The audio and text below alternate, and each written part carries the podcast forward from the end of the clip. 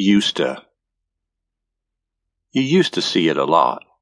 A guy with one meaty hand draped over the wheel of a dun-colored pickup, barreling down a humpback road with an angel close by his side, her mascaraed eyes squeezed shut.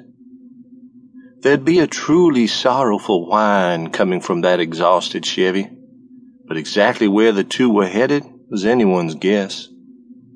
You stared at the derelict truck as it hooked a quick left at the corner down by the shuttered dollar store. No signal. No regrets. You wondered where they'd be by nightfall, and raised one hand trying to block out the starburst that popped off the spider cracked windows. Listen, here's what I have to say about all that.